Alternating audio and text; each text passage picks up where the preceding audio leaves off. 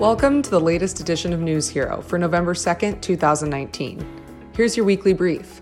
This week, it was reported that while months of democratic protests have gained momentum for governmental change, the demonstrations have also sent Hong Kong into an official recession.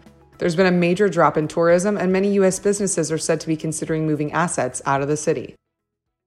The People's Vote campaign for a second Brexit referendum suffered a blow as the group's head moved to fire two senior staffers. British Prime Minister Boris Johnson has said he'll abandon the bill for December's general election if an amendment passes allowing 16 year olds and EU citizens the eligibility to vote. It was reported on Friday that Johnson is being accused of suppressing a report on Russia's influence over Brexit. Amid the unrest, six female British lawmakers resigned this week, some claiming intimidation and abuse as the reason. British Parliament Speaker John Bercow has also stepped down. School was back in session on Friday as the teachers' strike in Chicago officially ended. After 11 days of negotiations, the Chicago Teachers Union and Chicago Public Schools reached an agreement that includes reduced class sizes and more nurses and social workers on campuses. A federal judge has blocked a near total abortion ban from going forward in Alabama. More than a dozen family members of victims were scheduled to meet with Boeing CEO Dennis Muilenburg when he testified before Congress this week in his first appearance since two deadly 737 MAX crashes. After two weeks spent inside Manila's international airport, an Iranian beauty queen says she will be killed if sent back home. Bahareh Zare Bahari, contestant in the recent Miss Intercontinental pageant in Manila, is seeking asylum in the Philippines. She claims Tehran is attempting to silence her because of her public stand against the government. Amid ongoing mass anti government protests, Iraq has declared a curfew. Authorities say the nighttime curfew is to be in place until further notice. Two protesters have been reported dead, with more than 100 wounded. For months, Journalists, Indian lawmakers, and an American senator had been denied access to the lockdown region of Kashmir, but the Indian government is now allowing a visit by mostly far right members of the European Parliament. Human rights groups are investigating the action of security forces in Chile. Dozens of protesters have been reported as partially blinded by rubber projectiles and gas canisters during weeks of civil unrest. Chile has withdrawn as host of an APEC summit scheduled for this month. Following a European Union delegation meeting with Sudan's foreign minister on Wednesday, it was announced that EU countries will give Sudan $516 million in grants and humanitarian aid. South Korean leaders are maintaining readiness as North Korea fires two unidentified projectiles into the sea. The launches are assumed to be weapons testing amid stalled nuclear talks with the U.S. And now, this week's first story a UN refugee agency is expanding Syrian aid. UNHCR, the United Nations Refugee Agency, is expanding response in northern Iraq amid the continuing Syrian refugee influx. At a press briefing in Geneva, UNHCR spokesperson Andrej Mahecic said more than 12,000 Syrian refugees have now sought shelter in neighboring Iraq. Refugee families are receiving services and humanitarian assistance, including hot meals, transportation, registration, shelter, and protection services. UNHCR teams also conduct protection monitoring child protection, and identification of unaccompanied children and those with specific needs. The UN, some 30 international aid groups, and approximately 200 non governmental organizations are still active in northeast Syria, working to provide water, sanitation, shelter, and protection for refugees unable to return home. Quote, Access is limited and the situation on the ground is dire, said Ken Isaacs, Vice President of Programs and Government Relations for Samaritan's Purse, a US based NGO that works in northeast Syria. Quote, neighbors are helping neighbors, which is critical in a situation like this, end quote. Since military operations increased in northeast Syria early last month, more than 130 civilians have been killed and more than 160,000 have fled, including at least 70,000 children, according to the UN Refugee Agency. Mark Andre Hensel, World Vision's Syria response director, said, quote, The situation is complicated, but we know that children will need help with everything from basic items like blankets and soap to mental health services. End quote. A joint US British military operation in the outskirts of Barisha, Syria, led to the death of ISIS leader Abu Bakr al Baghdadi. The operation is named Operation Kayla Mueller, in honor of the American human rights activist and humanitarian aid worker who was killed in 2015 after being captured, leaving a Doctors Without Borders hospital in Aleppo, Syria, two years prior. Her sacrifice helped lead to the location of al Baghdadi and his subsequent deployment of a suicide vest. A U.S. military dog that is said to be injured in the raid is making a full recovery. Conan, a Belgian Malinois, is being hailed as a hero and will soon visit the White House. The Pentagon has released video of the raid that led to the killing of al Baghdadi. There are concerns that the leader's death could usher in a new era for ISIS. We reported last week that more than 100 ISIS members had escaped since the withdrawal of U.S. troops in Syria, while thousands more held captive are causing overcrowding in prisons. Heavy fighting between Syrian army troops and Turkish forces erupted near Ras Al Ain as Turkish backed forces seized villages surrounding the border town. Turkish backed rebels said there were intermittent clashes between the two militaries in recent days in the town, which Turkey seized from Syrian Kurdish led forces earlier this month. By a vote of 405 to 11, the House of Representatives defied the Turkish government's intimidation and, for the first time in 35 years, passed a resolution on Tuesday that recognized the Armenian genocide.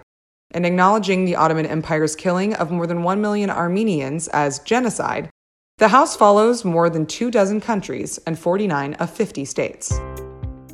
And next, the Trump impeachment inquiry will move forward. A divided House of Representatives voted Thursday to endorse the Democratic led impeachment inquiry into President Trump. The vote was 232 to 196 to approve a resolution that sets out rules for an impeachment process. It was only the third time in modern history that the House had taken a vote on an impeachment inquiry into a sitting president. This week's run of closed door interviews with witnesses as part of the impeachment probe has fueled a political war over the House of Democrats handling the process with Republicans accusing their counterparts of tipping the scale during these sessions, even as Speaker Pelosi tries to clarify rules for the inquiry going forward. In a contentious Rules Committee meeting on Wednesday, Democrats systematically rejected Republican attempts to alter the ground rules that lawmakers will use, as Republicans argued that the proposed procedures are unfair. House Democrats will put the Intelligence Committee in the lead of the next phase of its impeachment inquiry as the investigation moves into public hearings under the terms of a resolution released this week.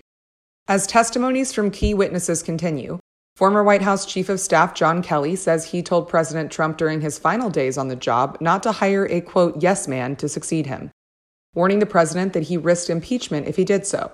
Kelly, in an interview with the Washington Examiner, seemed to place responsibility on acting White House Chief of Staff Mick Mulvaney. Quote, I said, whatever you do, and we were still in the process of trying to find someone to take my place. I said, whatever you do, don't hire a yes man, someone who won't tell you the truth. Don't do that, because if you do, I believe you will be impeached. End quote. Next week, lawmakers are scheduled to question John Bolton, President Trump's former national security advisor, about his frustration with Trump's allies, including his personal lawyer, Rudy Giuliani, who were pressing Ukraine to investigate Democrats. The State Department has agreed to turn over records featuring communications with Giuliani on matters related to Ukraine. Tim Morrison, a White House official asked to testify Thursday in the impeachment inquiry into President Trump, is expected to leave the National Security Council imminently, three sources told NPR. A top National Security Council official testified Thursday that he was told President Trump wanted a top Ukrainian official to announce an investigation that would help President Trump politically before U.S. security aid to Ukraine would be released, corroborating a key part of U.S. diplomat Bill Taylor's testimony. And the UN has released a new report on hate speech, the United Nations addresses hate speech as one of the biggest ongoing challenges in the regulation of online speech. David Kaye, UN Special Rapporteur on the promotion and protection of the freedom of opinion and expression, says that social media companies manage hate speech on their platforms, quote, almost entirely without reference to the human rights implications of their products, end quote.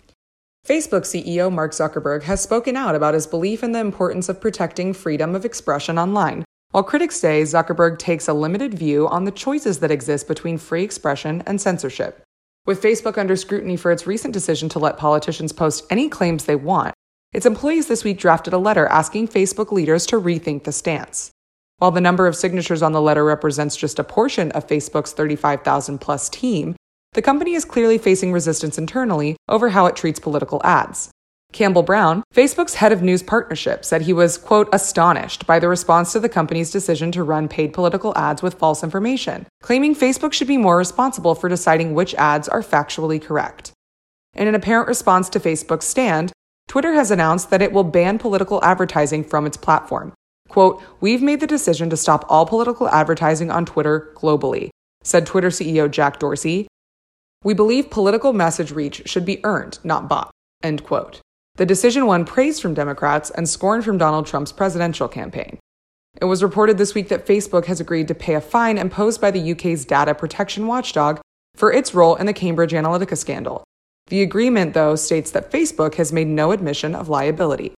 In related news, Facebook said it suspended three Russian backed networks of accounts that were targeting people in eight African countries, while the ACLU is suing the FBI and the Department of Justice over the use of facial recognition technology, citing unprecedented surveillance secrecy.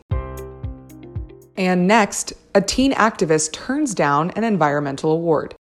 In climate news this week, teen activist Greta Thunberg turned down an environmental prize granted to her by the Nordic Council, saying, quote, the climate movement does not need any more awards, end quote.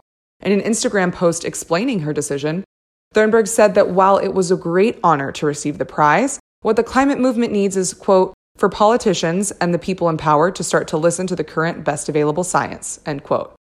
Two environmental groups, the Sierra Club and the Center for Biological Diversity, are suing the Trump administration over its plan to open up more than 720,000 acres of federal land in California for oil and gas development. The lawsuit comes nearly four weeks after the U.S. Department of Interior's Bureau of Land Management approved a plan that would allow oil and gas leasing in 11 counties in the Central California coastal region. A top scientist at the Centers for Disease Control and Prevention is the latest government whistleblower. According to Dr. George Luber, the CDC backed away from its fight against climate change over worries of upsetting the Trump administration. Luber, who worked at the CDC for 17 years and was the head of its climate and health program until being reassigned last year, said he was even instructed by his superior to use a term other than, quote, climate change, as it made the White House unhappy. Latest reports indicate that six major wildfires continue to rage in California, with the latest erupting Thursday night just north of Los Angeles and quickly spreading more than 8,000 acres. The powerful Santa Ana winds have been problematic in fueling the fires, though winds are said to be calming throughout the entire state. Apart from many homes, two of the fires are also threatening the Ronald Reagan Presidential Library and the Getty Museum. Pacific Gas and Electric says it has restored power to, quote, essentially all of the roughly 1.1 million homes and businesses it cut power to in an effort to prevent new blazes. While calls grow for PG&E to become a public utility, California Governor Gavin Newsom said he would welcome a sale of the bankrupt company to investor Warren Buffett. The troubled company is already fighting off a hostile takeover attempt from its bondholders, a group of hedge funds who have struck an alliance with lawyers representing wildfire victims. Newsom said he would like to see more than hedge funds look at the company. Part of the Keystone 1 pipeline in North Dakota was shut down after a leak of more than 380 gallons was discovered. TC Energy said the oil leak was discovered in the northeast part of the state and affected about 2,500 square yards of land. A drop in pressure was detected on Tuesday, and the pipeline was immediately shut down. The company says it's uncertain how the leak started, but that an independent party is examining the pipeline. Meanwhile, Al Gore says regenerative farming can help slow climate change. Trump is officially withdrawing from the Paris Agreement, and the Environmental Protection Agency is set to roll back rules to control toxic ash from coal plants. And our final story this week involves violence against migrants in Mexico. Doctors Without Borders teams in Mexico are reporting an increase in kidnappings and an escalation of violence faced by migrants and refugees on Mexico's southern border. In testimonies collected in recent weeks by staff providing medical and psychological care to migrants traveling through southeastern Mexico, patients described suffering abduction, torture, extreme violence, cruel treatment, and sexual assault for extortion purposes as soon as they cross the border from Guatemala into Mexico.